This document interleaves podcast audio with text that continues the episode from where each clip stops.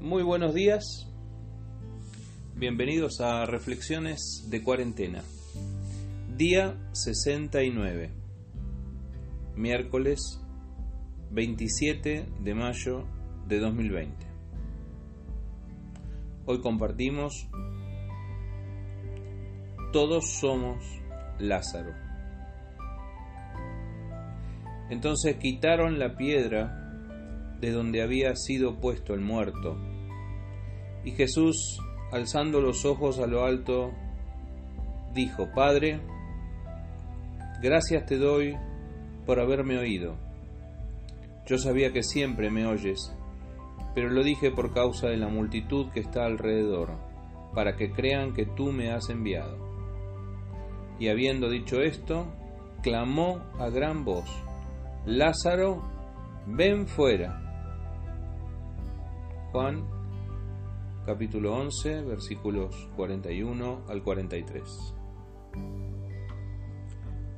Ya dijimos ayer que Jesús llegó de regreso a Betania y se encontró con el reproche de Marta y María, también con la murmuración de la gente.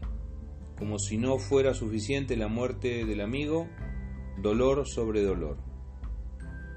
Tal vez no quedó claro ayer. Jesús amaba a Lázaro. Jesús estaba triste. Jesús estaba conmovido profundamente. Desde el inicio de este capítulo Juan nos dice que Jesús sabía que Lázaro estaba enfermo.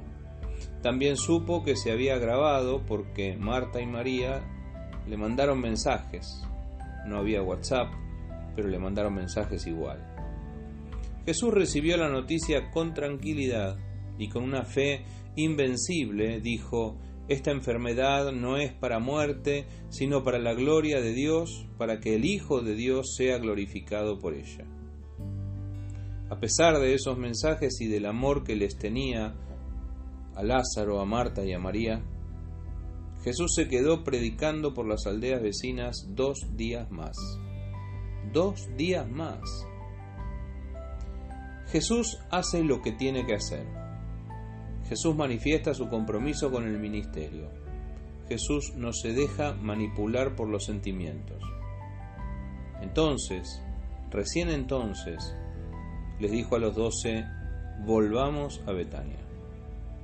En confianza les dijo más, Lázaro duerme.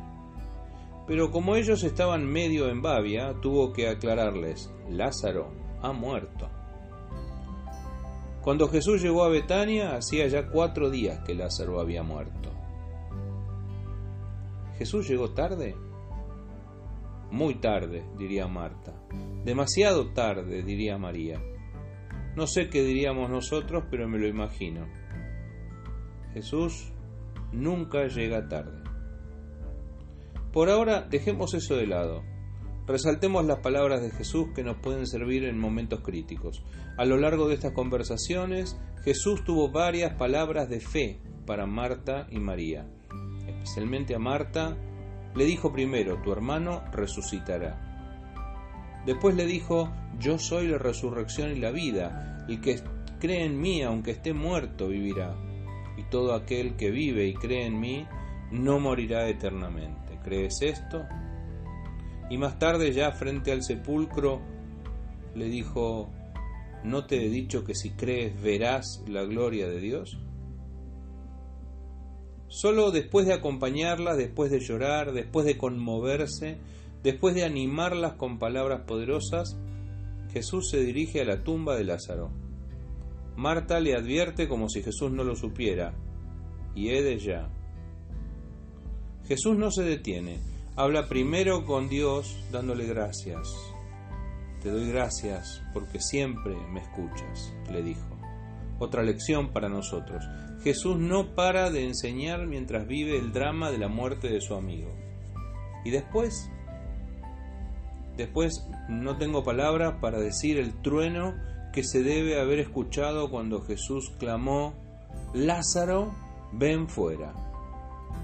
Era el Señor llamando a su discípulo a la vida. Era el amigo llamando a su amigo para que volviera a vivir.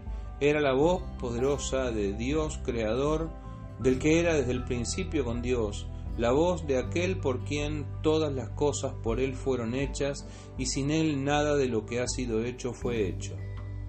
Esa voz llamó a Lázaro. Esa voz nos llamó a cada uno de nosotros. Todos somos Lázaro. Todos estuvimos muertos. Todos somos resultado de un milagro.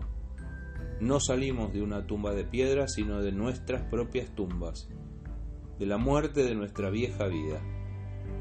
Todos necesitamos un día que Jesús se acercara a nuestra vida que echaba mal olor y la perfumara con esa fragancia nueva que solo Jesús ofrece. Grato olor de Cristo se llama la fragancia. Desátenlo y déjenlo ir, dijo Jesús cuando Lázaro salió de la tumba envuelto en telas, en vendas y un sudario lo mismo que dice de nosotros cuando nos encuentra atados. Además de muertos que salen a la vida, personas atadas para desatar, para ser libres, para que puedan caminar, vivir. Mi oración en este día es que podamos encontrarnos con aquel que se pone de pie ante nuestro sepulcro, en el peor momento de nuestras vidas, aquel que grita bien fuerte, ven fuera, y declara nuestra libertad para empezar una nueva vida. Que Dios te bendiga.